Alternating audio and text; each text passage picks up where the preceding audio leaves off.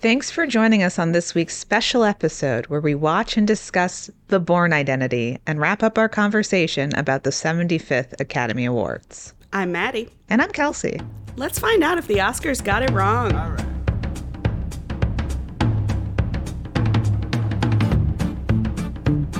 We're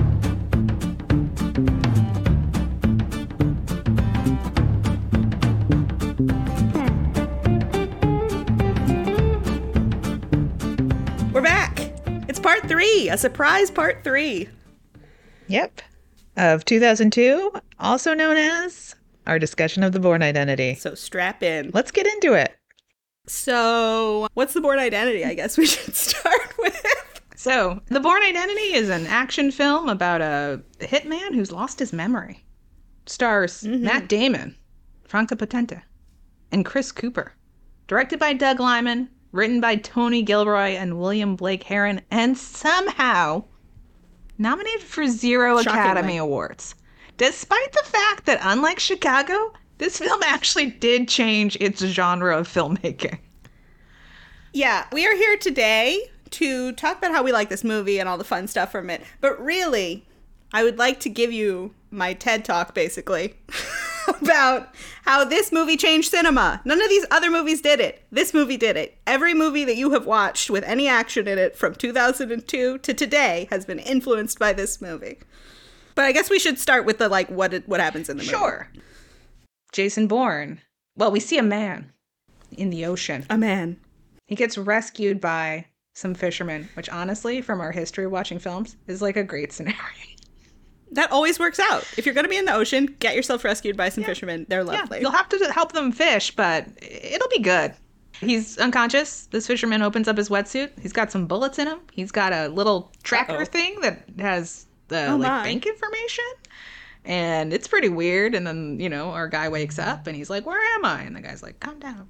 And so we learn that this guy has lost his memory, but we got this bank information. So, hey, once we get to shore, give you a little bit of cash because I'm a fisherman, so I'm like the best guy. And you can go to Switzerland to figure this out. Mhm. He makes his way up to Switzerland. He goes to the bank, and then the mystery starts to unravel. He still doesn't have his memory. We learn that the CIA was trying to kill someone, and he's going on this track where he's trying to find out who he is. The CIA is going on this track where they're trying to find him because it is then revealed that he is a government assassin who tried to kill this deposed former African leader, but he failed. And so they need to clean up this mess because it's a real mess and Jason meets a woman and they become good friends. Mm-hmm. And she helps him along on his quest. And then it's revealed that he is basically a programmed super weapon. The reason he failed to assassinate this guy is because the guy's kids were there and he's that's his kryptonite. He loves kids. And he's able to to go to the CIA and be like, "Hey, stop following me." And they're like, "Nah." And he kills a bunch of people and he's like, "I'm out of here." And the movie ends with him and his his girl getting together. And we think, "Oh, this is a happy ending. He's just going to be with his girl." What a happy ending. Yeah, and then there are two more movies. Yeah. But we don't know that yet. We don't know that yet. Everything ends nice and rosy, and this one, they're just gonna live on what looks like I don't know, like a Greek island or something, and rent motor scooters to people, and it looks like the dream. What a life. Okay, so that's the, the overview. But yeah, we're we're basically gonna want to talk about like every moment in this movie, so we can do that as well. I like the sort of mystery that we begin with. They give you very little information as you're going through, and he gives it out in little drips and drabs as it goes on. I assume we're going to want to talk about the bench moment, which is the first Yes. time that we get any sense that he not just knows things he doesn't know how he knows, but has skills he doesn't know how he learned. Yes. So I, want to take a step back from that. Yeah. First, sometimes when I watch movies that I've seen a million times before, I have a hard time remembering what I would have been thinking on the first watch through. Like when we did Who's Afraid of Virginia Woolf, and I was like, oh, yeah, the first time you see this, you wouldn't realize their son isn't yeah, real. that's Like, kind that's, of a, a whole reveal. that's kind of a thing. And similarly, when I was watching it this time, I was trying to think through that. And I think when you first watch it, it plays a little bit like the CIA might be after him. And they are, but like that he was their target. Like they were responsible for shooting him. And so I thought that was interesting to think through. But also, they kind of see the bench moment because he has that thing where he's like, I tied the knot. I don't know how I tied the knot. How do I do any of these things I do? And they have that great moment too where he's talking to himself in the mirror in like five different languages, and you're like, this guy's pretty weird. Yeah, he definitely knows lots of things, but he doesn't, other than tying the knots, I guess. Right. He doesn't know the his capacities until the bench thing. I also love that ship captain because he's freaking out, and the ship captain is like, "It'll come back," and he's like, "It's not coming back, damn it!" It's all it's all coming back. And he says, "It's not coming back. God damn it! That's the point." And this is the And thing he's like, for "It'll come back." Italian fishing boat cat. Bad, you're stressed out. Don't worry, it'll come back. The boat. I love that guy. He's fabulous. So yes, we get to Switzerland. He doesn't have anywhere to go. He doesn't have any, any ID. He's sleeping on a bench. Mm-hmm. And again, I don't quite remember my experience watching this scene initially, but I have so much enthusiasm for it. I believe my initial reaction must have just like my mind was like, Was blown. I mean, I was 13 when I first watched it, so I can't remember either. But every time it's leading up to that moment, now you're like, it's happening. The moment's gonna happen. oh my god. Okay, so these two cops come up to him and they're like, "You can't sleep on this bench," and he's like, "I just, I don't have any." And they're like, "Where are your papers?" He's like, "I don't have my, I lost, my, lost my papers. One of the cops brandishes a baton, and Jason grabs the baton, and the look on Matt Damon's face is so interesting. It's like his brain starts calculating, and he both both has this look of like, "What am I doing?" and also like, "I know exactly what I'm doing." huh? My body knows what it's doing. and he kicks the shit out of these two cops and also manages to grab one of their guns seemingly unknowing like when he once he has the gun in his hand he's like i have a gun now Yeah. i don't want this gun No, he takes the gun apart and he drops it on the ground and he runs. and then he runs off and he ditches his coat because he's like the coat is recognizable yep. 13 year old me was like ah ah but this is the best thing i've ever seen It's fucking incredible. I mean, the the event is fascinating. Matt Damon's performance is so good, and the way that they shoot it keeps you in his headspace so well. So they're keeping you on his face for the really important moments, and you're getting exactly what you're talking about with. when he grabs the baton you're just on his face Yes. that's all you see in the frame And so he's on this journey of training meets panic. his body kicks in, and his brain is like, "What the fuck is going on?" the whole way through. So he acts quicker than he can even deal with it, and then as soon as he is done, and this is a recurring thing throughout. Oftentimes he'll do something and be like, "What did I just do?" and also often he'll be like what did i just do and now i have a gun i don't want this gun yeah. So this is a running thing that happens at least three more times where he has a fight, he ends up with a gun, and he's like, "Ooh, I don't want a gun." He takes it apart, he, he drops it, and he's like, he the lengths to which he goes to not have a gun and not shoot anyone. He doesn't shoot anyone until three quarters of the way through the movie. Mm-hmm. And I think he kills four total people in this movie, and, Right. and three of them are in the final scene. So they're like doing such a good job keeping you in his headspace. The the what if this was happening to me is a big through line of this movie, right? He's so relatable because he doesn't know what the fuck's happening and you don't know what the fuck's happening. So it's important that his reactions to everything be the same as your reactions. And like nobody would be like, "Okay, I don't know what's going on with me, but I'm ready to start murdering people." like that is Right. very far from his headspace. He's hurting people when they attack him and then he's running the fuck away from the situation. yes And that is sort of how he goes through the first third of this movie. Like, I just had a fight. I don't know why, but I gotta get out of here. And so that will will recur as we go through. But the setup in that one scene, which is less than a minute of scene, is It's so short. incredibly effective. It's just very well done. I love so much about this movie, but you're absolutely every time we're getting close to it, every time I rewatch this movie, I'm just like, I'm getting so hyped. It's gonna happen. The bench is happening. The bench is happening. and then I rewind it five times and I watch it and I look at Matt Damon's face and I'm like, oh, what's going on? And then he does it. And then he has the gun. Uh, it's all so good. Okay. yeah, incredible. So next we go to the secret Swiss bank and he rolls up. There's this real snooty lady who's like, write down your bank number. And of course he knows it because He memorized Yeah. it. And so anyway, yeah, he writes it down and then he goes upstairs and they have a fingerprint scanner. He scans his hand and of course that's telling you like, no, he's really been here before. He's this guy. Yeah. Right? They set that up.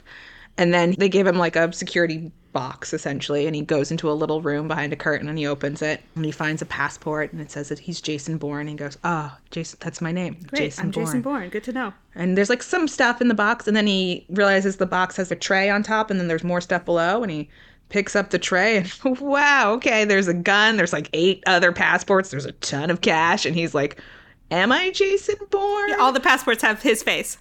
They do have his face, but they all have different names. Uh-huh. So he's like, why do I have all these passports? Why do I have this gun? I don't like guns. Why do I have all this money? I love this. It's such a great moment and and this now has become such a classic of the genre, the finding the box mm-hmm. with the passports and the gun and the money. Like at this point it is a thing that you can use to communicate without words to an audience that someone is a spy, right? like you've seen in other things where you're like box, passports, money, gun, spy. I've got it. But for What him it for him in the moment, he's like, what the hell could this mean? I have no way of understanding what any of this means. I, I gotta somehow figure this out though. So he does the Jason Bourne thing and he gets the hell out of there, right? He takes Yeah. the money, he takes the passports, he leaves the gun. he wants no part of the gun and he leaves. And so someone there is working for the CIA and so they call and are like he just came to the bank and now the CIA is aware. They're on his tail. They know that he's in Switzerland. The Swiss police are also just already looking for him, right? Because he beat up those two cops, Cops. or it's sort of like a convergence. But he's walking the streets. He's got his bag. Love the design of this because everyone's in neutrals. It's very neutral, and the bag is bright red, Yep. which is know, luckily very this helpful. bank has the most expensive trash bags of all time and it's like a canvas bag that he could carry around Right. with him. I've always wondered, like, is it intended that that is something that you could take out, or did he just take the trash bag? I don't really know. Anyway, I've never been to a secret Swiss bank. Nope. So yes, he he leaves and he spots that people are after him. He instinctually is like, these cops are following me. These cops are looking at me. And he does a very smart thing, and he takes his U.S. passport that he's just got And he ducks into the embassy, and the embassy workers were like, "You can't come in here. This is U.S. soil." So now he's in the embassy. Yep. And we see a woman in the embassy who we learn is having a hard time. She's lost her apartment. She's trying to get a visa. She's been given the runaround by the US officials because paperwork is always garbage. And so he's in the embassy. Of course, again, the CIA has been notified. So very quickly, someone's like, hey, you, stop. Yeah, with the red guy bag. with the red bag, stop. And so he does, he stops. And then these people have pulled guns on him, and sort of without his own knowledge again, he kicks their asses. he can't help it. When people attack him, his training takes over. so he these gets these three guys onto the floor in front of him. He's taking one of their guns again. There he is, standing with a gun, like oh, Doesn't no, want it. How did I get this gun? And then he sees the whole embassy is converging, so he's like, all right, I gotta get out of here. He ducks into a stairwell, ditches the gun. He throws it in a into the trash. So he has abandoned three guns at this point. We're like 25 minutes into this movie. They're telling you without any hesitation, this man does not want any guns. So the bench is when we learn he has special fighting skills. This scene is when we learn he is a different kind of action hero. He is thinking this shit through in a way that you don't see on screen most of the time. So, he's in the stairwell. He's like, How do I get away from these people? He has hit another of the guards and pushed him down the stairs. And so he goes back and he grabs the guard's radio because he knows that they're all communicating with each other about where he is in the building and he wants to know mm-hmm. that as well. Then he sees on the wall a fire escape map and he's like, hey, it might help me to know what the layout of this building is. So he grabs that off the wall too. and you're like, excuse me? He's looking at a map? He's put the earpiece in from the walkie talkie. He's got the map. He's just calmly like walking with purpose through the building as everyone's closing their doors. And you're just mm-hmm. like, oh my God, this guy. this guy. who is this? Right? There's a lot of like, who is he? Because it's just like fucking cool as shit. How many times have you seen an action star be somewhere you know they've never been before and they've just very confidently evade people chasing them because they happen to know how the building is laid out? like it happens all the time. But instead, he's got the map. He finds the escape routes. He knows exactly where the emergency exit is on the top floor. So he goes directly there. He breaks the lock on the door and then he hangs back up the fire extinguisher that he used to break the lock. And he goes out through this door onto a fire escape where the ladder does not go all the way down to the ground. Probably violating code. Yeah. And so then he knows they're on his tail and he's thinking like how do I make them not see me? Basically. because he's not trying to have any kind of fight. So he ends up trying to climb up, and then the shitty metal thing he's on almost breaks. And so he has to go down and like hide underneath basically the platform. And mm. while they open the door, they come look out and they're like, well, I don't see him. so they go back in, and then he very quietly and calmly climbs down the wall of the building to where he has dropped his bag, picks up his bag, and just walks away. so fucking cool.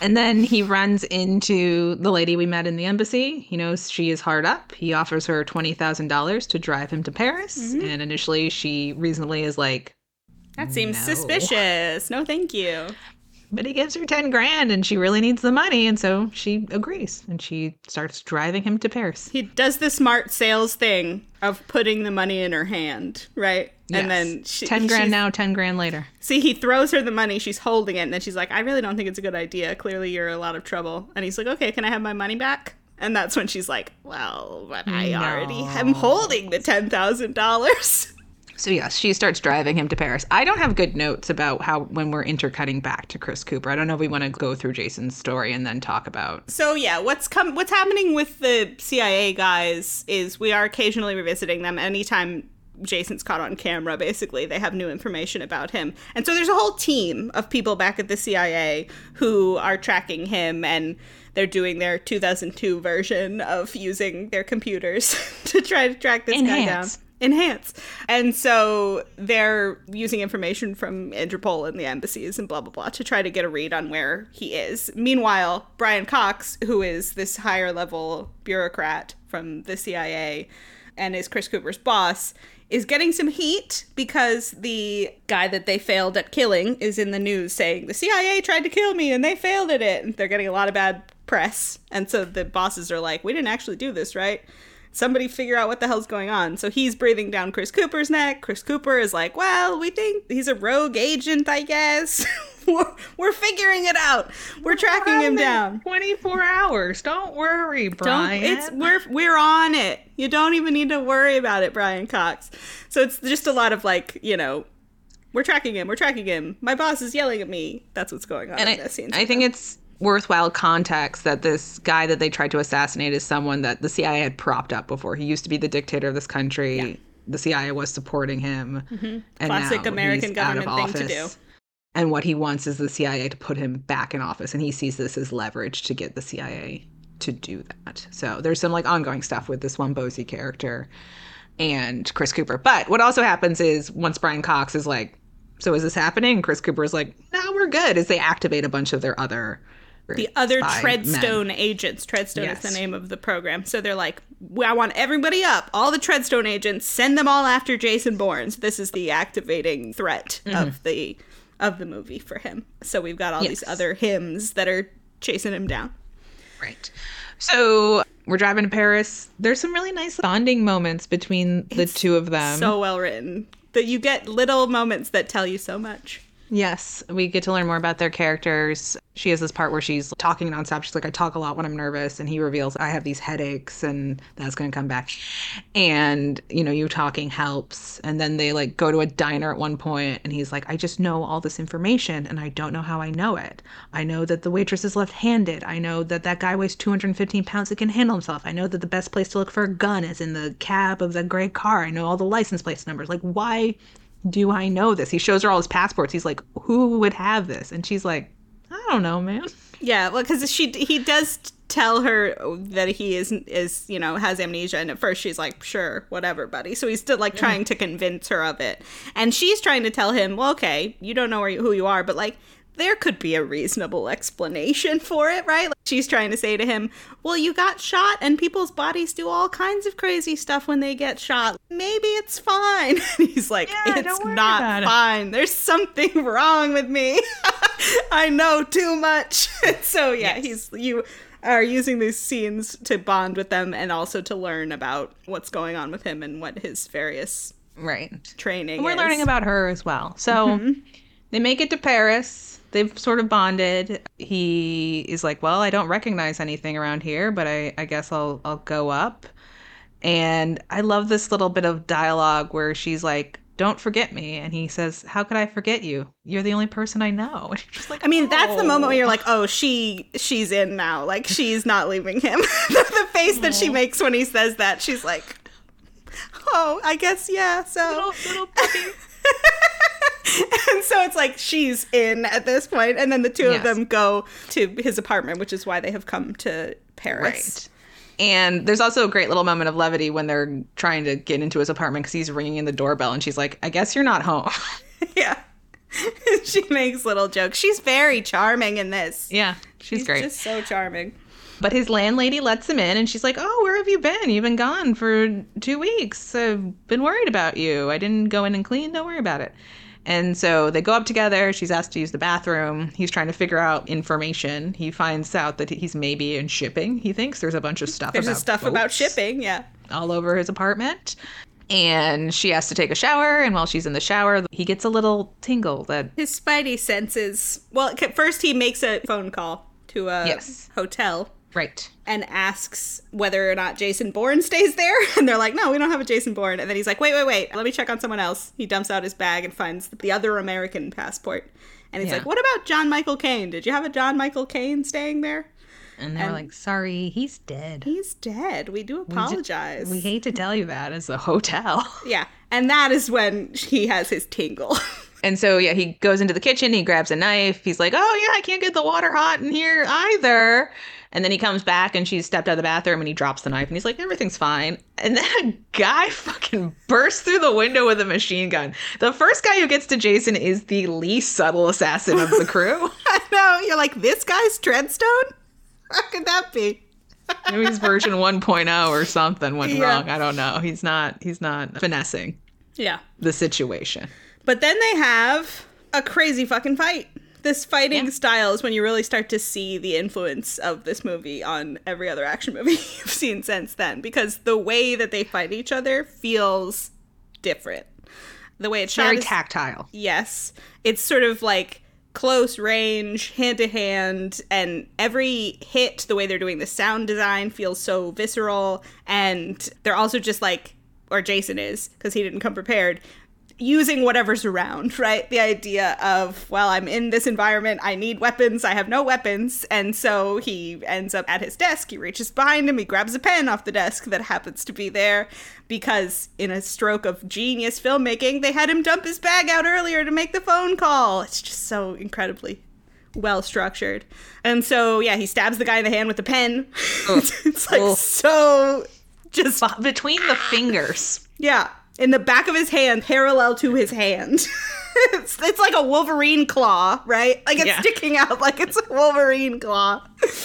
The guy's also an incredible fighter. It's crazy violent, and Jason is breaking all of his joints and shit. Like it's it's crazy. At one point, the guy stands up and just nonchalantly pulls the pen out of his hand, and you're like, "What's going Wow. on?" like this guy We're is so like, intense. What's going on? But anyway, Jason wins the fight, right? And he's Yep. like, What's going on? Who are you? Who am I? And then the guy just jumps out of a window and kills himself. And again, Again, getting to you're the like, realism. What the fuck's going on? Yeah, but getting to the realism, Franka Potente has a real reaction to this. She starts freaking out. So many times in movies, crazy shit happens, and people are just like, Well, then let's keep moving on. And you're like, You would panic. That was some crazy shit you just witnessed. Yeah. Yes. So she has a like one of the first moments being like, "Wait, I don't want to be here. This seems bad. No, thank you." And then they go downstairs, and that poor landlady got shot in the head. Yeah. so Um, they're they're using this moment to illustrate her freaking out, but in contrast to him not freaking out. calm. Like as soon as the Yeah. guy jumps out the window, Jason's reaction is he looks at his watch and he's like, "Okay, we got to get out of here." he starts Yeah. packing up and he's like, "Put on your shoes." And she is nonverbal with shock because Right. of this. And so he at this point does stop and say like, "Okay, if you don't want to come, that's fine. I got to get out of here, but you're welcome to stay and wait for the police if you want to." Right. But she can't handle that at all. So he's like, "All right, I, No. I guess we're going." and then But like yes. to the extent to which she's freaking out, like she vomits as she's passing the dead Well, they see the dead like, landlady, and you're like, oh, you're like, no. she's a even Jason time. looks kind of like, oh shit, the landlady. Well, you feel bad. That lady didn't do anything. No. But yeah, so that's another escalation on top of the previous escalations of they're really coming for you. They see from his bag that he has pictures of the both of them. That's part of what freaks her out so much. Right. because they're the photos were taken from inside the embassy, the the wanted photos, and she's like, "Who could do this? Why do they have my photo? Why do they have my photo?" The U.S. government could do it. That's who. So yeah, again, uh, another moment where they are tied to each other, and a bonding moment, and a oh we're freaking out moment, and so they leave. And then to cut back briefly to the U.S. side of things, we find out that Julia Stiles is the woman that runs the Paris arm of the CIA Field stuff. office. And so Chris Cooper is like, "You got to go clean up that Jason murdered this guy." And she's like, "He's in the streets of Paris. like This there are Paris. there are police. There's a body in the street. I can't do that." And so it, they're trying to hush it up, but they are having a lot of trouble hushing up this whole situation. It just gets bigger all the time. So they leave. They decide that they're going to stick together for now. I think this is when they have that car chase where Jason's driving they, the car. well, right? first they go to the train station, which is a really important Oh, right, yes. moment for their relationship. So this crazy shit has happened. They go drive off in her car, stop at a train station, and Jason's like, "Okay, I'm gonna go into the train station and find a place to hide my bag, and I'll come right back." But that's not really what he's planning to do, right? Like this wild thing just happened. He leaves the keys in the car. She's sitting in the car in shock. He walks into the train station, clearly planning to just buy a ticket and get the hell out of there and, and leave her alone so that she doesn't get trapped in this but he can't do it, right? She's the only person he knows in the world. and so he hides the money. He comes back out. She has left the car because she also saw he left the keys and was like, oh, he's probably not coming back. So she went to buy some liquor because she just went through a whole experience. Yeah. And he, he comes back and he's like, what the hell are you doing? Why are you out of the car? And she's like, I didn't think you were coming back anyway. So they have another moment of reaffirming. He's like, I will give you my passports. You will go to the police. You will tell them everything that happened. You will be fine. I will run. And she's like, well, but uh, who knows if I'll be fine? Everything's so fucked up. Like, how can you abandon me? And he's like, I don't want you to go to the police. That doesn't help me. And so they decide, you know what? If you need to stay here, figure shit out. I will stay with you. We will figure it out. And they're like tied to each other again. And then he sees a cop walking toward them and it sets off just the greatest car chase. Well, it's also again this great moment of him turning on where they get back in the car. He's in the driver's seat and he's immediately like, "Do you take care of this car?" And she's like, "What are you talking about?" He's like, "The tires are a little splashy," and you're like, "He's been noticing." the tires the tires felt a little splashy on the way over and so then yeah he again before they begin the chase he reaches into the back seat pulls out a map of paris looks at the streets where they are decides what his best path of egress is and then he's like all right we're doing this the cops get close enough to them he pulls backwards in her red fucked up old mini cooper which feels like a hilarious opposite of every car that's in every other action movie and also it's so funny in light of like the most recent Bond movie. Bond had an invisible car, yeah so this is like this is the anti-invisible car Yes. the lowest possible tech the least nice the least expensive this tiny little sad mini cooper i always think it must be a reference to the italian job too but I, I Yeah, don't- probably. Um, so yeah they they have the chase. It's a incredibly well shot great car chase. They get away. They mm-hmm. pull into a parking garage somewhere. They sit in silence for like a full 30 seconds just Yeah. dealing with what just happened. And he's like we can never come back to this car. I'll wipe it down, and you're like, "Is this the moment where she decides that she's going to sleep with him?" Maybe, Probably. It was, it was a personal choice. i think a lot of the appeal of him in this is how hyper competent he is right? Like everything competent. that he does is so competent. I think it's not that he's like competent. violent and can kill No. people. It's the way he handled the mini cooper in the car chase. You're like okay. He's competent. And also he's you know thinking of her. There's a part in this the scene where he's like cover your face cover your face cover your face. He's like you know mm-hmm. All along he's been considering her right? Like when he's taking her out he's trying to get her to not look at the landlord. And then when there are the people outside taking pictures that's when he's like cover your face. And so Yeah. he is thinking of her presence the whole way through. And then when they've parked the car he's like all right we can't come back here. We're gonna wipe it down. We're gonna leave everything. Do you have a scarf or a hat? And she's like oh for my hair? And he's like yeah just until we can change it.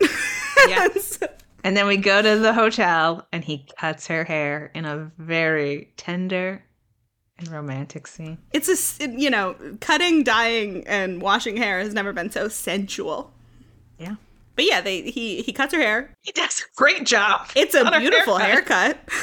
you wouldn't expect it because when he starts, he just starts hacking off bits of her hair. And then it's an adorable haircut. And you're like, wow. Competencies extend to hairdressing. he has so many competencies. And then he gives her a great haircut, and she's like, it's going down. Like she keeps getting in his way in the bathroom to try to get him to kiss her, and he's like, I, I have to pick that up. Like he's not picking up what she's putting down at all. and then finally she kisses him a little, and then he takes a second and he's like thinking about it. How do we feel about this? and then he's like, all right, yeah, feel good. okay. So I think this is the time too where there's a slight misdirect. Is this when the assassin kills Wombosi? Yeah, so we've seen Clive Owen get activated. And so we mm-hmm. assume all these people are coming for him, right? But Yeah. then I don't know if it happens exactly at this moment, but around this time, Clive Owen was actually sent there to take out Wombosi. So Yeah. they he shoots him in a not particularly subtle way. he shoots him through a window from outside of his house. Chris Cooper, we should say, is doing a bad job. Things Well, have gotten no. messy, and he's not. That is that is definitely true, but I think in this case he's not trying to make it subtle because he's trying to pin this on, it on Jason, Jason. Bourne and say Yes. that Jason is just cleaning up his loose ends and now he'll come in. This is when he tells Brian Cox, "Don't worry, he took care of the job and now he'll come in." That scene is so funny because Brian Cox is like, "Well, how long does it take?" And he looks at his little assistant, and his assistant's like, "24 to 48 hours." And Chris Cooper's just like, "I mean, I'm I'm making a face. You can't see me." He like looks into his coffee, like, "I guess that's what we're doing." I wish you would spend more time, little assistant Why man. didn't you say, "I don't know, a week"? a week to 10 days.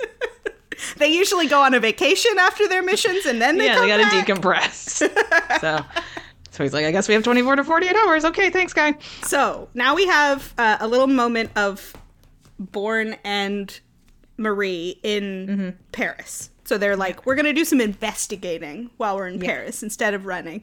He still doesn't know who he is. Right. We know John Michael Kane stayed at this hotel. So maybe we can get some information from them. Let's run a little spy heist on this hotel. He gives her such elaborate instructions on how to get into this hotel to get they need like a copy of his receipt. Yes, they need his bill from the hotel, and he's like, okay, this is what we're gonna do. And he gives her, like, this is a commentary, I think, on the genre, but he gives her the most convoluted instructions of, you're gonna walk in, you're gonna take this many steps, you're gonna look around and count the people in the room. I'm gonna call on the lobby phone, you're gonna let it ring three times, and then you're gonna pick it up. And we're gonna, like, all of these. Gonna, I need to know how many people are in there, where they're located, blah blah blah blah blah. And then he's calling on the phone and she's not picking up. He's like, "What's going on?" And then she shows up at the payphone. He's like, "What what went wrong? What what happened?" And she's like, "I asked him for the bill and he gave me a photocopy. I said I was your assistant." Yeah, she's like, the guy at the desk was smiling at me, so I thought, you know, all this trouble, why don't I just ask? so she pretended to be the assistant. He gave it to her, and this blows Jason's mind. He's like, good thinking. Smart. Like, this never would have occurred to him Yeah, at all. Good thinking. She has this emotional intelligence that is not at all a part of his training. He would never walk it's- into a room, see someone smile at him, and be like, oh, I bet I could get them to do me a favor. yeah. it's great. So he gets the phone records from his room. Yes. He starts calling all the places John Michael Kane called. And so he hits on one shipping yacht place in Paris. And he's like, I got a lead. We're going to go. And then he shows up at the place. They recognize him as John Michael Kane. He has a whole meeting with them. They're like, okay, are you ready to buy the yacht that we were talking about? And meanwhile, she calls around. They have a meeting after. She's called the morgue. The morgue has John Michael Kane's body. Well, it's important too that the yacht he sees, like Wombosi is on the brochure for the model of yacht he had been looking at, and he's like, "Okay, I always think that's fascinating that a yacht company would be like, this is a good yacht because this dictator owns one. that is how you sell a yacht." I, I'm not surprised by it at all. I just think it's funny. That seemed true to life to me. yeah. Don't you want the yacht that a dictator would own? Why, a yes, brutal of course former I do. dictator. It's Yes, a good that is yacht. the exact model that I want. So anyway, he's come out of this meeting. She says they have their body at the morgue, so they go to the morgue to mm-hmm. find out who this is that they have the body of. And while they're at the morgue, the body is gone. We had already seen Wombosi go to the morgue earlier and say, This is not the guy that killed me, because he doesn't have bullet holes in his back. Well, not the guy who tried to kill me. Well, sorry, not the guy that I shot, really, is Yes. what he, he's saying. So they go to the morgue, there's no body. He takes the records of who has been to the morgue and he sees Wombosi's name on the records. And then Mm-hmm. he knows, I have Wombosi's name on the yacht paperwork, I have Wombosi's name in the records. I bet this guy knows something about me. Yes. So they go to find Wombosi, but Clive Owen has killed him, so he's dead. Yeah. I always think it's so interesting. Like, what is your plan here? It feels like he's ready to just knock on the guy's door and be like, You're Wombosi. Do you know who I am? Why am I? and Wombosi would have just like had him murdered immediately. Yeah. But anyway, Yeah. he can't. He can't do it because Wombosi is dead. And so they're like, okay, I don't think there's anything else for us to learn in Paris. So let's get the hell out of here. We got to go somewhere. Meanwhile, the CIA has been learning everything they can about her and cross referencing every phone call that her brother in law and her, or her half brother or whatever, and her mother ever made to the same place in case it was a place that she was living. They're like doing a deep dive on her and figuring out everywhere she's ever lived in the last decade. And so uh, it so happens that they have hit on one of the spots that they decide to go to. They go to a, a country home of her half brother, and they think he's not going to be there. And they get into the house, They haven't seen each other in a long time, and she just shows up at his house out of nowhere, and he's not and then pleased. he shows up with his two small children, and he's like, "Okay, you guys can stay the night. It's fine." And thank goodness my wife isn't here. yeah, And so they do stay the night. There's a moment where Jason is watching the children sleep, which is pretty creepy. it is creepy. She's like, "You gotta get out of here. What if the kids wake up?" And he's like, "I just wanted to make sure they were okay. I was Children worried his they weren't sleeping." She is like reconsidering their relationship at this point because I guess we should say while they were in Paris, they did once Wombosi got killed, they did read articles about Wombosi and figure out pretty explicitly that Jason Bourne is an assassin. Yeah. who tried to kill Wombosi. Because Wombosi gives a detailed description of someone was on my boat. They tried to kill me. They ran away. I shot them twice in the back, and then they fell into the Mediterranean. and Jason's like, "Oh, this is definitely me." like me. so she, once she's confronted with the idea that he is definitely an assassin, she's like, "I'm okay. I'm still thinking about whether or not I want to be in a relationship with you." And that's when he's like, okay, I'll take you wherever we want to go and I'll leave you there. So then in the middle of the night, Jason's watching the kids and he's like, I have decided I don't want to know who I was. Everything I learn about myself, I don't like. I'm happy to just know nothing. What if we just take the money I have and the two of us can run away together? Can we do that? And she's like, mm-hmm. I don't know. yeah. I'll think about it. Okay. but then they sleep. Yes. Then they wake up the next morning. They're like, "We're leaving," and the guy is like, "Wow, actually one night," and he's eating breakfast. And then the kids come in, and they're like, "We can't find him," and they're like, "Who can't you find?" And it's the dog. The And dog's I'm- missing. And he's like, Is the dog often missing? And they're like, Never. Never, not for breakfast. And he's like, "Get in the basement." Everyone needs to get in he the basement. does his like training kicks in it again and he gets a little bit taller and he's Yeah. like everybody go to the basement you're like And, oh no and the, the guy's like, what? And Maria's like, everyone should probably Yeah, go everybody to the has to go to the basement. basement." Sorry. We're really sorry. And she's like, if anything happens to these kids, and he's like, they nothing will happen to these children. not gonna happen and you're like hell yeah jason he will not let anything happen to these children but he also in the meantime is showing you more of his skills right like he's looking around for weapons he finds shotgun shells in a drawer and he's like oh if there are shells there must be shotguns. so he looks around and in like half a second he's like this is where they will be hiding the shotgun he knows immediately where it is But anyway, then yes, she goes. She hides in the basement. Jason goes outside. He blows up a car so that there's smoke, so a sniper. It blows up their oil tank, which actually really Oh yeah, sorry, you're right. them. It is. It, yeah, it does, but they're probably not going to be able to come back here for a while anyway. He blows up their oil tank. There's a huge cloud of smoke, so the sniper can't see him. And the sniper that is here is Clive Owen. So they're in a field. Yep. He's running through the field. Clive Owen, of course, was the person who sniped Wombosi. He's, his specialty clearly is sniping. Sniping. Jason shoots in the air to make birds fly to sort of distract him. He ends up managing to shoot and disarm Clive Owen, and then they have this moment. The most heartbreaking conversation. So sad. Clive Owen has like four lines in this movie, and they're So so, effective. Oh my Clive Owen- god. Clive Owen should have been nominated for Best Supporting Actor. For that one scene. He's that good in the scene. It has happened before, and he deserved it because it is the most heartbreaking death of an assassin that you've never met before. that Jason runs up to him and is like, "Who are life." you? What do you know? Who, what are you trying to do?" And Clive Owen just has this conversation with like, "They do this to us. Do you get the headaches?" Well, yeah, the first thing he says to him, I think, and when he starts interrogating him, is, Do you get the headaches? I get such bad headaches. And Jason's like, Yeah. And then he starts asking him about, like, Treadstone. What the fuck is this? What are you talking about? And he's saying, Oh, you, at night when you're driving, it's just so. Oh, he's like, all he's thinking about is these headaches. And then Jason's trying to ask him about this, and he's saying, Jason's like, How many other people are here? And he's like, I work alone, like you. You always work alone. And you're They're so lonely. he's building this character in three lines of dialogue. And then, yeah, at the end, when he succumbs to his bullet wounds, he says, Look at what they make you give. and you're like, Oh my Oh god. my God. Oh, my heart is broken. But even like earlier on, the fact that his, you know, he's been shot and his immediate thing is like, I can't talk to anyone about my life or my experiences. I'm finally meeting someone who knows what I've been going through. I just need to know Yeah. if he also gets The- the headaches. The first thing he thinks of is, I've got to connect with him about the headaches. Does everybody get these headaches? Because you get this strong sense that, like, they don't get to interact with each other. Their lives are entirely solitary. And so to meet another Treadstone person is a wild experience for him. And he's like, this is my opportunity. Do you Yeah. get the headaches?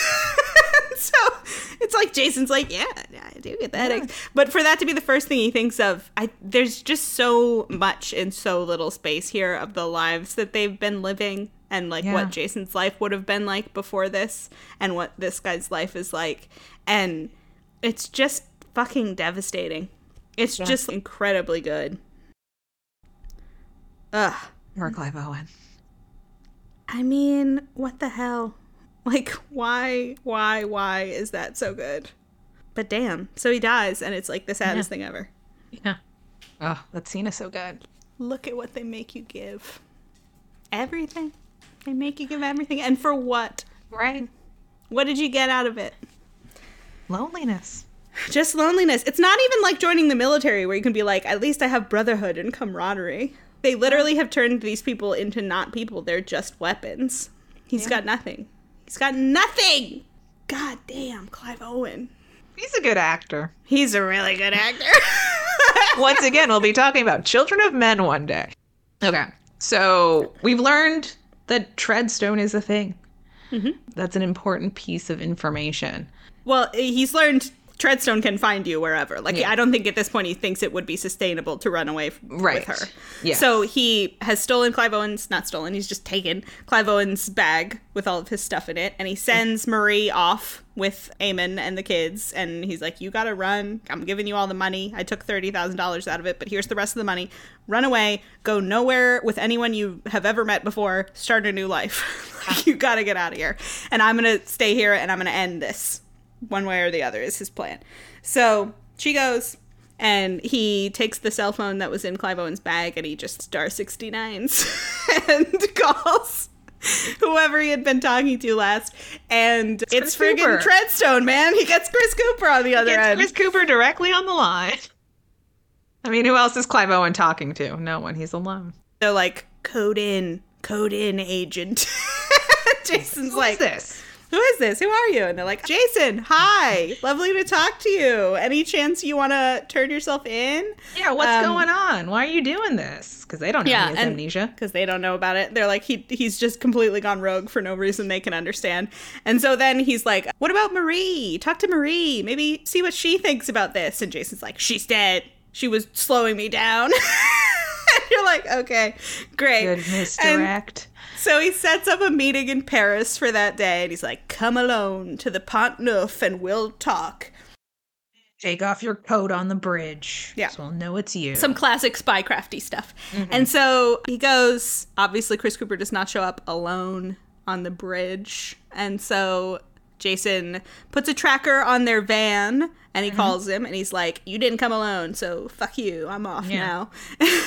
But also, like, So- in Chris Cooper's interesting moves, now Jason knows exactly what he looks like. yeah, Like, Why Well, I mean, he needs to do whatever he can to get him to come in, and he doesn't understand why he's acting the way he acts. So I guess he's like, well, if me going to the bridge will make him come, maybe. But it doesn't. So then we have led to this final climactic scene at the Paris safe house of the CIA where they're tearing the whole thing down. They're, you know, mm-hmm. destroying all their documents and clo- com- the computers and everything, and they're going to shut down and get the hell out of there. But Jason, who has now tracked their van there, knows exactly where they are. And so he uh, does a fun little thing where he makes all the car alarms go off and it distracts the guys who are guarding the front of the building. And then he climbs in behind them. And he's done it. He's finally made it in, face to face with Chris Cooper. Well, I love too in that scene as he's breaking in. Julia Stiles is like, "Our alarms are going off. Oh, the dining room. Oh, the living room." She's and She's so so, confused, and you're like, I like her presence because she is the thing that proves that not everyone in this world is hyper competent. Right. She's like very middling capabilities. "Why are all of our alarms going off? What could be happening? What's going on?" Yeah, she's having a whole audible journey about this, and then she finally is like, "Oh, it's Bourne, isn't it?" And Chris Cooper's just been standing there silently, like, "What the fuck is wrong with you?" yeah, Julia. yeah, it's probably Bourne. But anyway, he gets in, and he's like, "I have you face to face, Cooper. You need to tell me everything about Treadstone. Who am I? Who are you? What have I done? Why am I like this?" And Chris Cooper is like. What the fuck is wrong with you? You're coming here to yell at me. You're the one who fucked up my life. you uh, messed You're a up your mission. malfunctioning weapon. Yeah, a malfunctioning $30 million weapon. And so he's like yelling at him about how he messed up the mission and didn't kill Wombosi. And Jason starts to piece it together mm-hmm. when he tells him exactly what happened. And he is finally remembering all of the things that happened. And he's like, Oh, you sent me to kill Wombosi. And Cooper has just like a sick line where he's like, I didn't send you to kill Wombosi. I could send Nikki to do that. I send you to be invisible. I send you because you don't exist. and you're like, oh, damn. Wow. He's like, you planned the whole thing. You're the one who chose the location. You're the one who told me the yacht. You're the one who scoped it out. What happened, soldier? And then he mm-hmm. remembers. He remembers what happened. He went to kill the guy. Everything went to plan until he goes into his room at night to kill him, and all of his kids are there sleeping in the same room with him. His little daughter is on his lap. She Yeah. makes eye contact with him. He can't do it. Can't do it. He can't do it. So he abandons the mission, his last little shred of humanity that they couldn't train out of him. Yeah. And so he runs. And, uh, you know, everything leads up to now. And he's like, okay, I figured out who I am. I figured out who you are. I'm done with this. He tells Chris Cooper, I don't want to do this anymore. And Chris Cooper's like, I don't think that's a decision you can make. and so he's like, all right, well, in the moment, I am making it. You're going to tell everyone that I died two weeks ago. There's no more Jason Bourne. You guys are going to stop chasing me. I demand it. Mm-hmm. And so Chris Cooper's sort of like, all right, whatever. And he knocks Chris Cooper out. He starts to go out. It becomes apparent there are people. Well, not before building. he sees that Chris Cooper's little radio, Radio is thing. beeping a color, and he's like, Ugh, I'm going to have to deal with this. yeah. So, yeah, somebody's coming in the door. There's a fun little moment where he can see the little latch coming undone on the mm-hmm. door. And so then we have like the final battle scene. This guy comes Yeah. in, he beats him up, of course. And then other couple of other people are coming up the Yeah. stairs. It's like a very cool stairwell scene. Yeah, he takes the first guy's gun and he has one gun right side up and one gun upside down. Yes, love that shit. And then yes, he he knocks out one guy at the top of the stairs who sort of crashes through part of the stairwell. It's like a spiral. It's the same guy. That's all the first guy. Okay. And another guy machine guns up and then he's running up the stairs and Jason's like, "How do I get myself out of this?" And he ends up kicking the guy's body through Yep. the stair rails. And in kind of the, like the most creative use of a human shield ever, he takes the guy's body and he rides him down the center of the stairwell. And as he's passing the guy with the machine gun who's running up the stairwell, he shoots him right in the forehead. And then he uses the other guy's body to break his fall as he lands on the floor like five stories below. And it's Yep. incredible. it is probably like one of the sillier moments of this. Yeah, but it's also, you don't like, really believe that could awesome. happen. But it's also like instantly so memorable.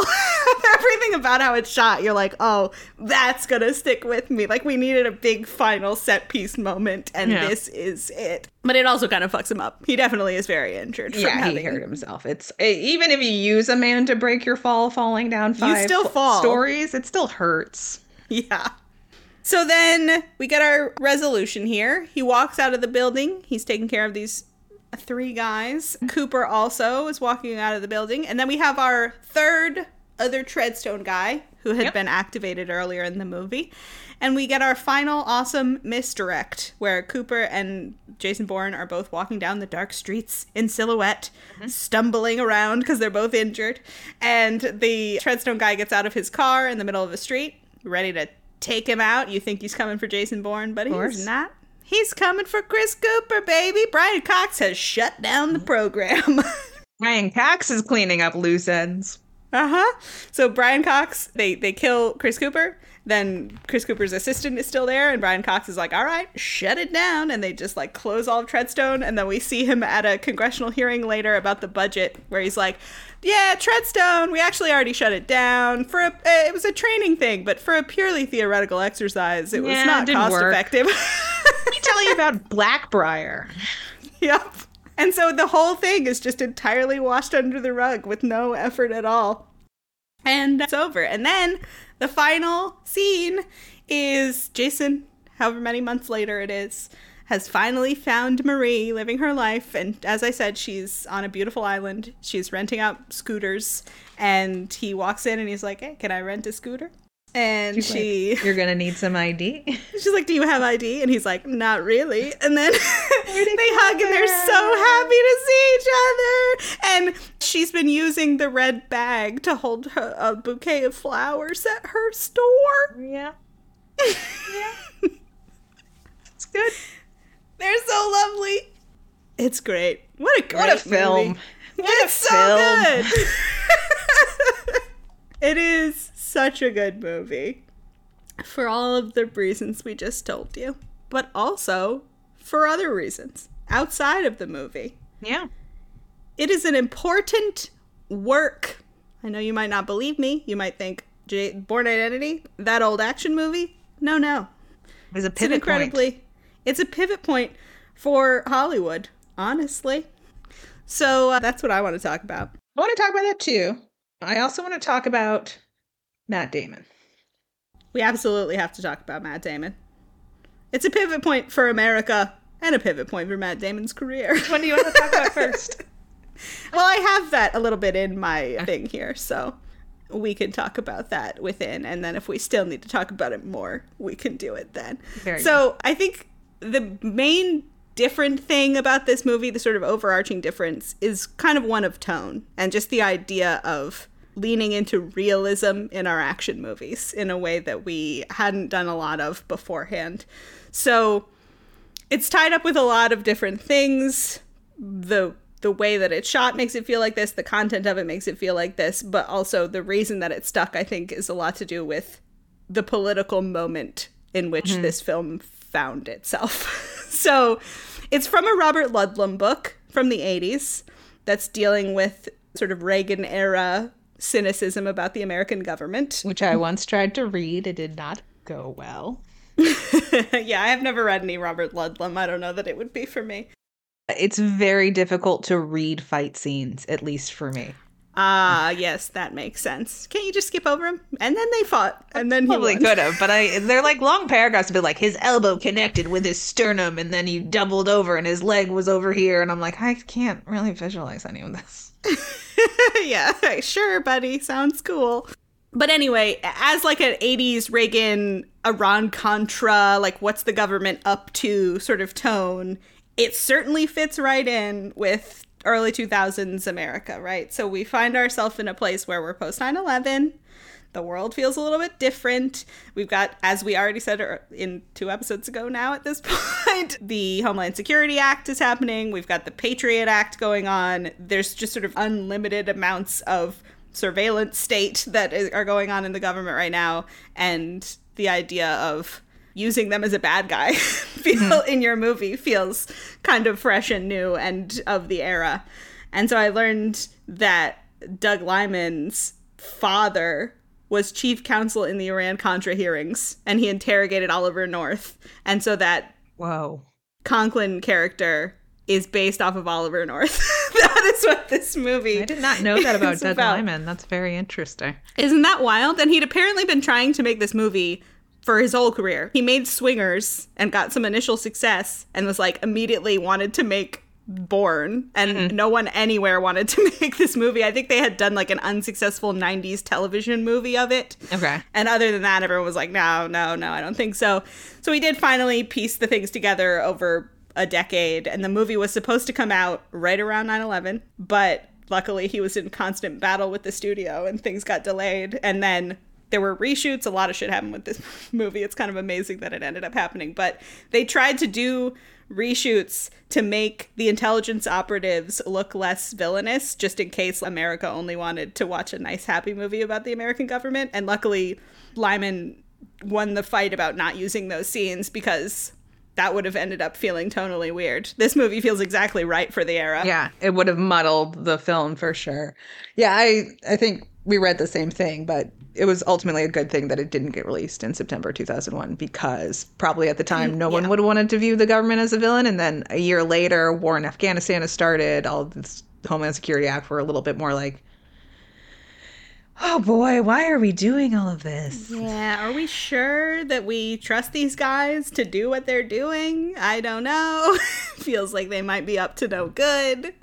And so this movie was very much speaking to that mindset at the time. But mm-hmm. kind of wild that it almost came out on like September 7th or something. It would have just been completely forgotten forever. Yeah. No one would have ever seen this movie. Well, so many things flopped. I mean, not the same thing, but the reason Zoolander flopped is because it came out like right before September 11th too, and no one wanted to see a delightful comedy. It was too soon for It was comedy. too soon for comedy, and you're just like, well, I mean, so it's possible people would have come back to it, but but it just it, it, if they had changed it to make it more palatable for like oh, that would have been bad. 9/11 people, it would have ruined a lot of the things about this movie because the the political tone of it is a huge part. And then you do sort of see much as people try to emulate the style, which we will talk about going forward, you see little bits of like the government as the villain in some action movies, but not really to the extent that this movie and this series of movies do it. Occasionally, I think in the later Mission Impossibles, he'll be in conflict with the American government, but never really like to any. It's also like the thing of oh, it's someone inside the government corrupting. So you think about it's like, a rogue actor. right or like Winter Soldier, right? Like Shield is infiltrated. Exactly. Whereas the the heart of this is like the corruption is the bureaucracy itself, right? Like that is what has created these horrors. Well, it's just these So- regular guys who have gotten into these jobs and they are no good. No. But the the system isn't set up to help like try to root out bad actors. It's just how to help it keep rolling along. The secrecy doesn't help. No, the secrecy doesn't help because at the end of this movie, there's no like comeuppance for anyone. Even if this were the end and Jason got away and it was happy, they brushed the whole thing under the rug, and it's like, okay, they're Well, definitely the going to keep doing this. In the first scene with Brian Cox and Chris Cooper, Brian Cox is asking him about the program. Chris Cooper's like, Why are you asking me this? You've never asked me anything about this before. I had full latitude to do whatever I wanted. And Yeah. he's like, Well, you didn't mess up before. So You never messed up before.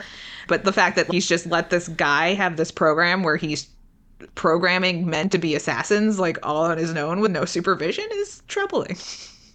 Yeah, but he also wants plausible deniability. I think he Yeah. wants distance from the program because if anything goes wrong, he can be like, oh well, Chris Cooper. He can be like, Treadstone was was, an rogue." experiment and it didn't work. Let me tell you about Blackbriar. and then the people funding the CIA are just like, okay, great. Yeah. So that is an interesting thing, and it was felt very of the moment. And then there's a lot of different stylistic things that have now become just the way we do action now. Mm-hmm. So I want to talk about the cinematography in this movie, but but this full series of movies really. So the this sort of heightening of the realism comes from the way that they shoot this movie. So there's a little bit of what we think of as like shaky cam in this one. It mm-hmm. becomes a huge part of the second and third movies when Paul Greengrass takes over.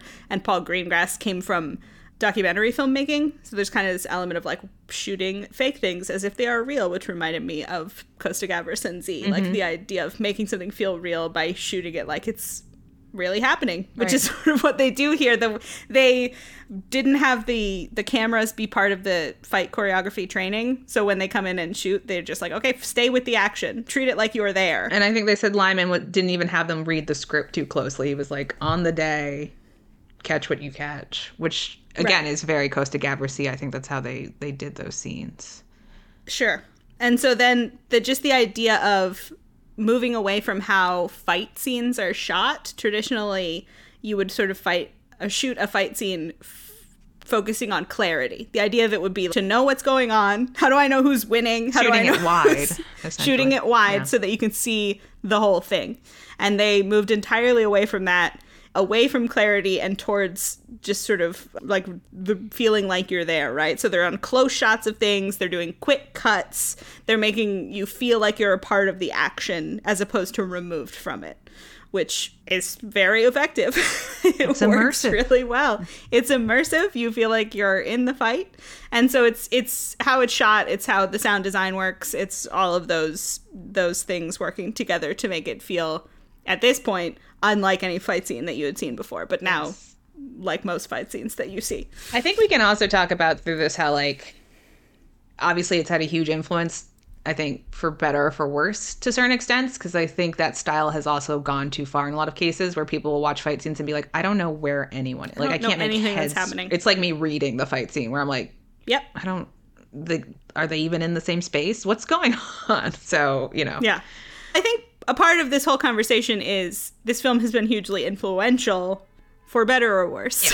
right? 100%. There's lots of things that it has changed in a way that you wouldn't even notice because that's just how things are done now. There are also things that have been certainly not handled as deftly as they were handled in these movies, but are, are influenced by these movies. And hmm. yeah, the the idea of fights you can't understand at all, that certainly happens all the time. now. not ideal. This is not what we're we're not saying that's good.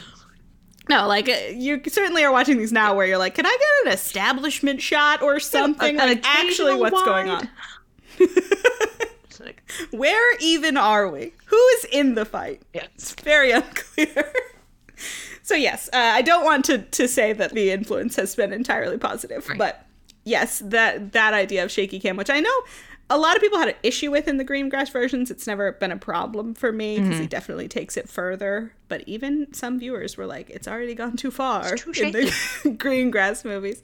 But just that that the cinematography contributing in- to realism all the time, like making this feel not like some silly fun action thing, but like a thing that really happened. It changes the experience of it. And part of that is the fight choreography. So they just totally blew everyone's mind with the fights in these movies. It's kind of wild to look over time at how fight choreography has changed because then you'll go back and look at much older stuff and there are like breakthroughs as you go along. You'll go watch the original Star Trek, right, and how they fought in those shows, which is just like delightful. Well, we watched Doctor. No, right? And that had some really revolutionary both cutting and fight techniques. Famously, Exactly. the first film with any kung fu in it in the States was The Manchurian Candidate, and Frank Sinatra was in that fight. Hell yeah. Famously. Um, but that's like of a similar era, right? Like you can look at Doctor No and you can look at Star Trek happening in the same decade and what people would expect from watching fights. And then you watch Doctor No and you're like, oh, this feels much more realistic than what you see in Star Trek. They're making changes. And then we're huge fans of Starsky and Hutch. So you look at like things that have changed for the fighting in a Starsky and Hutch era show that still, to our eyes, feels like lots of silly, not realistic things happen. But compared to the decade previously, already feels like we're making great strides towards towards fighting realism. And so then to get to a place with this where I feel like now people think this is how fighting in movies just is. They they've focused on these specific martial arts disciplines, Kali and Krav Maga, that are about conserving momentum and using your enemy's momentum against them. I feel like those sort of things we see people do all the time now where they'll put their legs around the neck of someone and then swing them down to the ground. I feel like that's a move I see in fight movies constantly. Yeah, but that's also like a professional wrestling move that's been in existence for a long time. Sure. Yes, that's true. But just the the style of the way that the people fight has influenced how people fight in things now. And then the idea of what we talked about in like the scene with the pen that get that gets amplified in the later movies of using what's around you and When we the when we close- get to ultimatum and talk about that toaster, like the toaster scene is just incredible. That is like the the pen scene graduated from college and became the toaster scene. but just that sort of we're in a close space with each other. We're we're using whatever is available to us. It doesn't feel like someone planned this fight. It feels like this fight came about because of where we are. Yeah. It's interesting to think though that that probably is also borrowing from martial arts movie because like the thing that makes me think of immediately is Jackie Chan and how creative his Mm-hmm. Yeah. fight scenes are and how much they use Well, the world. It's it's Those- martial arts that Yeah. they were using as their fighting style, right? So it, this is new for Western. Hollywood. It's a Western Action. change. Yeah. And so just the that is a huge change for everyone. These stunt choreographers all went on to have very successful careers and work on all sorts of other things that people have seen. So stylistically, yeah, it's had a huge effect on all sorts of action movies hmm. these days. Yeah. Okay, so I want to talk about character, which I think we can use to also talk about Matt Damon. So I've often heard Jason Bourne referred to as the thinking man's action hero. So all of the things that we talked about that are things you'd never seen an action hero do before with the maps and the planning and the thinking about this and thinking about that. The idea that he's not just like really good at fighting and so the fighting just happens. like he's planning all of his moves. He's much more grounded. new. Although I think there probably was already a trend of that because it's a little John McClane. Yeah. I think there are John McClane is like an early version of that in an era of very silly action movies. Die Hard feels Much though it more has grounded. much it feels much more grounded though it also has lots of silly scenes, but like the character of John McClane feels super grounded for the era because Mm. 80s is like wildly heightened action Again, to be fair, we're not criticizing that. I love No. that. Every era has its place. There are great action movies in all eras. But there's that. There's the thinking, which you're right, is kind of reminiscent of John McClane. And then I think there is an interesting thing to this character that I see in lots of action stuff now about him getting hurt. He gets hurt a lot. and that, Also, a That- John McClane. yeah, he gets hurt. Well, the f- no shoes. What are you thinking, John McClane? I on the plane told him to take off his shoes. Never take off your shoes. and always change your socks. Oh, I mean, I don't know how much people know about the Korean War, but always change your socks. Don't take off your shoes. Always change your socks.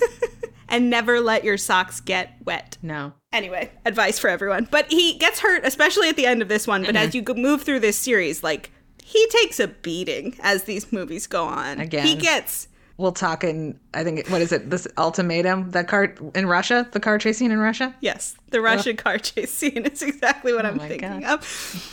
But he he gets fucked up, and I feel like this is uh, a way that. Lots of movies were influenced, and I think specifically, I think about Daniel Craig's James Bond, who gets hurt a lot in a series when you don't often see James Bond get hurt. But it happens in lots of things. I think people all of a sudden everyone was like, "Oh, maybe viewers don't think it's realistic if this person is constantly in gun battles and is completely unscathed every And this guy gets punched in the face 500 times, but he's cool. He's fine. It's all good. He's an action star. You can't be hurt. They don't get hurt. But yes, I want to talk about Matt Damon. Me too. How did he end up in this movie? Nobody saw it coming. The casting was wild. He was not an action star. No one would have been like, who should we cast in an action movie? The guy from Good Will Hunting. Yeah, he had only been in prestige dramas. That's like all James or all Matt Damon was known for. So it obviously had a huge effect on his career, but I think it also contributes to the effectiveness of the movie, right? Mm-hmm. Like, Well, he's a great actor. right. We've talked about it before. I love Arnold Schwarzenegger. Yes. He's not like He's a not a great great actor. actor. He's not like an Academy Award winning actor. you know? Well, Matt Damon's not an Academy Award winning actor. He's either. He's an Academy Award winning writer. Oh, Arnold Schwarzenegger's not an Academy Award winning writer, although Sylvester Stallone might be. I think he is for Rocky, right? Wow, it's very confusing. Anyway, it's a wild world. But Matt Damon is not an action forward person at Yes. this point. He is an acting and like being a sensitive, smart guy person forward, right? I think smart guy is really his persona between Good Will Hunting and like talented Mr. Ripley. Yeah. Smart guy. he plays smart guy, not necessarily strong guy. and so they've taken this guy that at the time people were like, Are, is anyone even going to believe him in this role? Like, I don't know about that.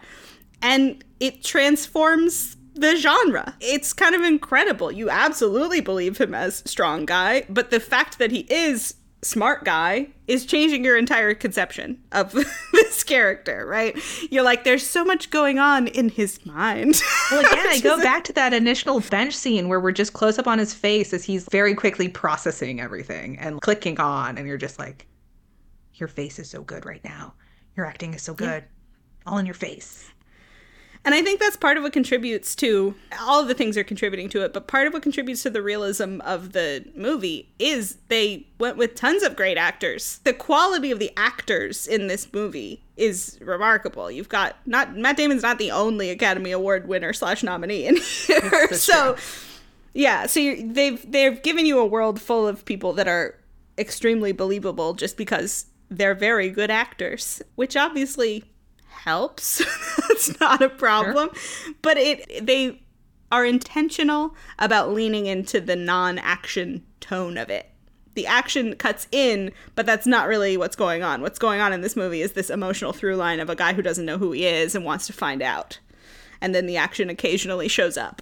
Yes. So yeah, I think you see that in lots of different action characters now. It's like, well, what's what's he going through emotionally? I think I think Bond is a really great counterpoint to this movie because prior to this, the Bond movies had gotten so ridiculous. The last Brosnan Bond is very bad. That is the one where he has an invisible car. That is the one with the guy who has diamonds that are embedded in his face that won't come out for some reason. It's very strange. Mm-hmm. It's just ridiculous. And then to even see, as much as I don't personally love Daniel Craig as Bond, I think Yes. he's more of an actor than like mm-hmm. Pierce Brosnan and Sure. a, you know a number of the previous bonds so they they go this route of this very serious actor for the Yeah, role the thinking man's Bond, right? Yeah. Like they're like, how can we get somebody who's like an actor? We can give some gravitas and weight to this character, Right. And they definitely lean into whether or not it works for you, but they I lean like Daniel into Craig like as an actor generally just not as Bond. I Well, get it. You're very close. this is this is like the negative i think eventually the impact of Bourne and maybe more so on the serialization of films has a negative Mm-hmm. impact on bond long term but Sure.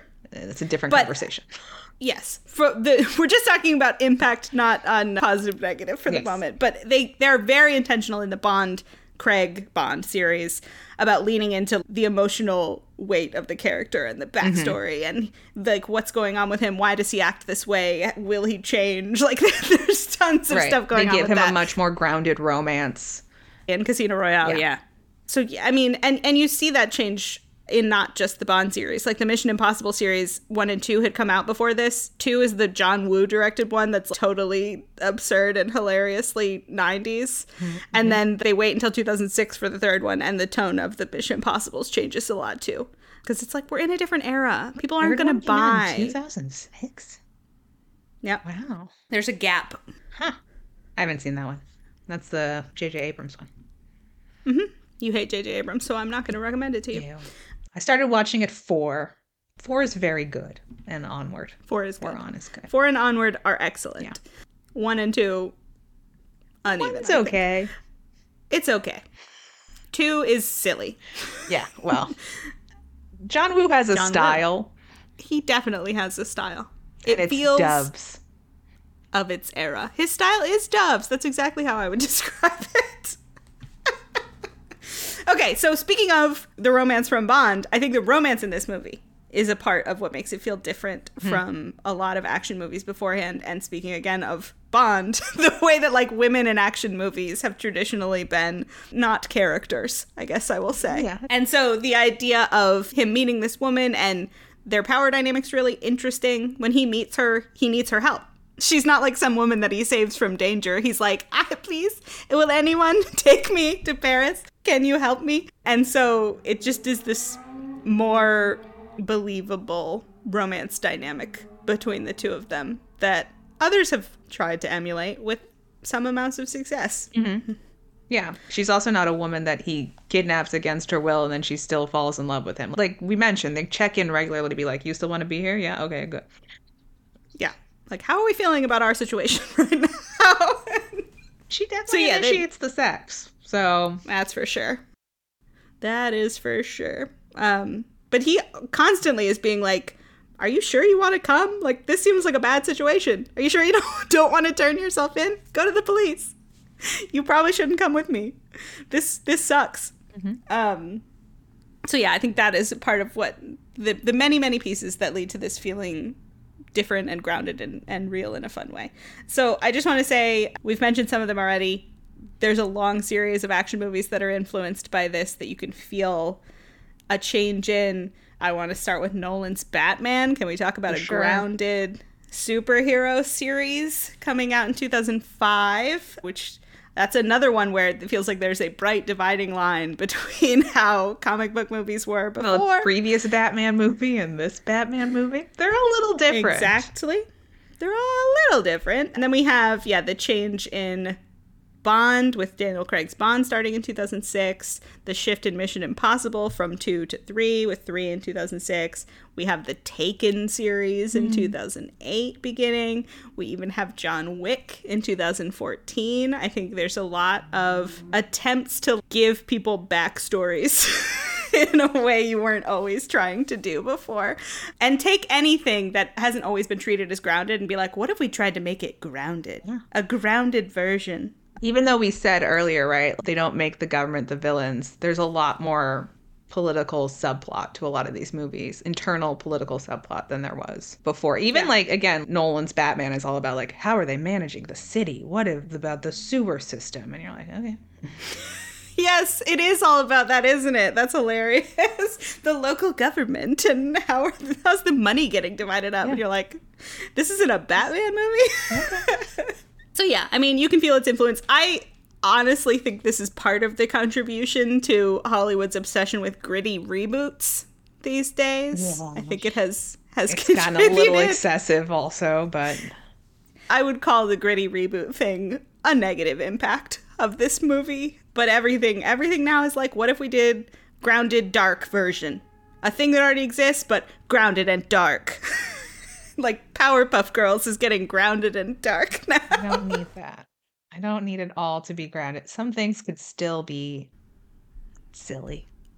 Silly, fun, light. That stuff can still exist. And it's come back a Um, little bit. God knows those Fast and Furious movies are absolute nonsense. Th- those have never gotten grounded. No. I appreciate that about well, they them. got good when they stopped being grounded. When it was a story about street racers stealing VCRs, you're like, okay, whatever. But when it oh, became Oh, yeah, a story of street racers doing a huge heist in Brazil, you were like, this rules. I just want cars going to space, you know? That's all I want. And they do. they do. So So that I think is the influence of it, but I also want to say that it it's kind of an accidental influence too. Like this is a movie where it is remarkable that it came together at all. I have heard this movie described as being saved in the edit. I know a lot of people had issues with Doug Liman. There were lots of reshoots. They went over budget. Things were disorganized. The the studio I think insisted on Tony Gilroy writing it if they were going to let Doug Liman direct it and then Gilroy was like writing it as it went and he wasn't with the production and it was there was like trouble. Trouble all around with this movie. I have matt damon talking about what a surprise it was that this movie worked out. He said the word on Bourne was that it was supposed to be a turkey. It's very rare that a movie comes out a year late has four rounds of reshoots and it's good.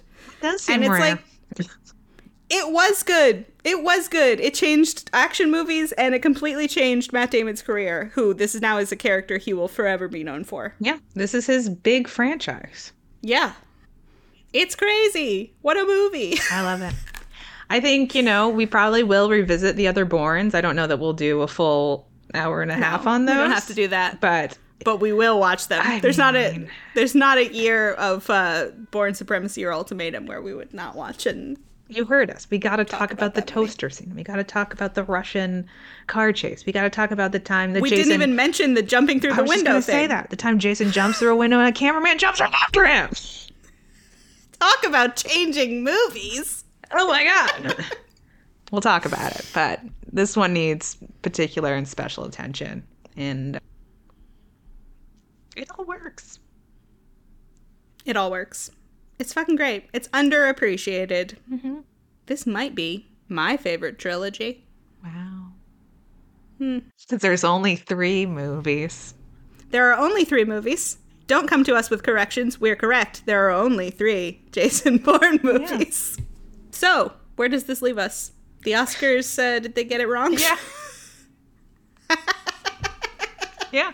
I mean, you know, we both said yes and no's to various other films. I think even Chicago is not my favorite of the five we actually put into the bracket.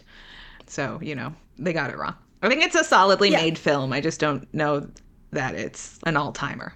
Yeah, I think that's fair. Plus, none of that other crap we talked about should have won when the Bourne Identity exists. Although I do love a lot of it. So, that being Yeah, said, there were good movies. if you could only have five nominees, what would your five nominees be? Okay, I think my five nominees would be Bourne. Sure. Catch Me If You Can. Yeah. I'm putting Big Fat Greek Wedding in there. Gotcha. Maybe I'll leave Chicago because it feels like of the moment. Okay. And I'm putting in E Tu Mama Tambien. Nice. Those are my five. Okay. My top five of the 11 that we've watched. what are your five? I go with Spirited Away, Catch Me If You Can, Two Towers, and Y Tu Mama Tambien, which was basically our list from the second half of our bracket, subbing out Chicago for the Bourne Identity. So, Clean. you know, not a great showing from our nominees again. Yeah. Although the winner made it to the second round, which I feel good It's about. very unusual. Okay. So we do have to still visit Jake Gyllenhaal Corner. He was alive this year. Or was. He was a, and a professional actor this year. Yeah. He was making movies, not just one, not just two, but three movies. He's a young man this year. He's a young man. I have only seen one of these movies. I believe you have seen none of these movies. correct. And I don't think we're making an argument that he should have been nominated this year, unfortunately. Yes. The three movies were The Good Girl, Highway, and Moonlight Mile. The Good Girl is one of his multiple movies about a misunderstood teenager who romances an older woman. Nice. and I remember him being good in it, but I don't think we need to do that. They're not his more memorable performances. All right. So, sorry, Jake. No Oscar Sorry, noms Jake. for you. But that brings us to one of our other guys. Time to revisit our Spielberg Oscars count, where we see Hell yeah. should he have been nominated? Should he have won? We've got Hmm. two categories we can always put a Steven Spielberg in Best Director and Best Picture. I think we both put Catch Me If You Can in our top five, so I'm feeling like Yep. he should get So nominated. it's a nominee in our book for Best Picture. The question is, does he get a director nom this year? Well, I think we both agree that the director who won should not have won. Yes. So Nick's one guy. Nick's Roman Polanski. Happy for him to be nominated, at least, for Catch Me If You Can. The question becomes who should have won this year? What is the the directorial achievement of the year? I mean, I like Peter Lord of the Rings is what you're thinking? Yeah. I mean, in theory, I have no problem with that. I understand that as a directorial achievement. It's a huge production. I probably would pick Spielberg over him because I think the movie is so emotionally effective and the set pieces are so great. But if you want Jackson, I get it. I mean, if Spielberg is your number one, I don't mind giving Steven more Oscars. I could never say no to giving Stephen more Oscars. And again, like I said, it's one of these years where he gave us two things. I know he only gets nominated for one, but he's he's giving. but you're sort of giving it to him for both. He's giving us a lot. And again, he just that scene when Tom Hanks comes into the bedroom and the camera swoops around, shadow, Hanks in mirror, Amy Adams against the door. I'm just like, ooh, you didn't have to do that, Steven, but you did. yeah, he did. It's a cool looking movie, I think, in addition to being Well, it's a very successful period piece, which is always its own Yeah. thing of like, do you feel like you're in the era? And yes, I didn't mention Mm-hmm. it, but I love the opening, the cartoon opening credits, the style of that. Yes. It's great. Those are very cool. They do lots of fun things to set you in the era. Mm-hmm. The very beginning of the movie is him on To Tell the Truth Oh yeah. as himself, right, in the 70s. So there's fun, there's fun period era things. Okay. I think we're giving Steven two nominations and one win. Hell yeah. Add to that tally, Steven. Love you, Steven. Okay. Conclusions. Do you see yourself coming back to any of these movies? No, Never. never. Never to revisit a single one of these films. Yeah. So again, Spirited Away, Catch Me If You Can, Two Towers, Bourne Identity. I could rewatch Y Tu Mama Tambien. I really enjoyed it. It's really good. I mean, I could probably rewatch Chicago too. It's fun. It's like light and fun and quick. Got no problem with Chicago. I can always rewatch a good musical Oh. because you're just there to like sing along. And I could rewatch My Big Fat Greek Wedding. That's also fun and yeah. light and easy. Hell yeah. I mean, I'm watching all the light stuff again too, obviously. and I will be rewatching The Bourne Identity for the rest of my life. Mm-hmm, mm-hmm. What have we learned? Well, they thought the movie musical was back. But really, action filmmaking was changing forever. They didn't quite understand the impacts of any of these films. Bourne Identity was nominated for zero Oscars. Yeah. Like, even in technical categories. What are we doing? Not even sound. I didn't mention it, but the scene on the bench when he grabs the baton, there's this little like hollow sound between again his face and then the the sound design of him when he grabs the baton. It's just Yeah. The sound's This, good. the sound design is is awesome in this. It's a big and the soundtrack. Yeah. they're big parts of what keep you in the moments with him when all that stuff happens. I love the the score in the scene in the apartment when he starts to get like mm-hmm. nervous that someone is coming and there's this it almost sound it's this hollow metal sound that's reminiscent of like you dropped a pan in the kitchen or something and it's you know circling on the ground like there's this interesting noise that is very nerve-wracking yeah, not a single nominee. Really did not understand cultural impact this year. The Academy, they did a bad job. All right, so let's look at our patterns. Do we have any angry white guys? Gangs of New York. Yeah, they're pretty angry. Oh, I didn't even talk about this in our conversation about Gangs of New York.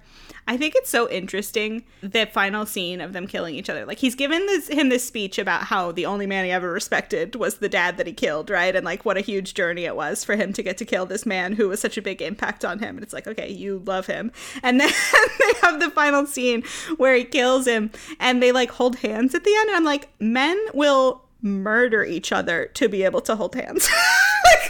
Yeah.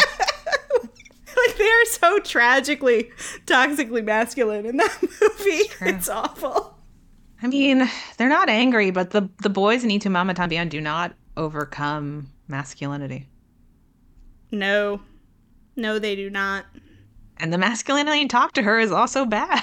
yeah that's pretty bad it's not necessarily angry but it's bad It's bad. that seems like all of them mm-hmm. alrighty biopics Just the pianist.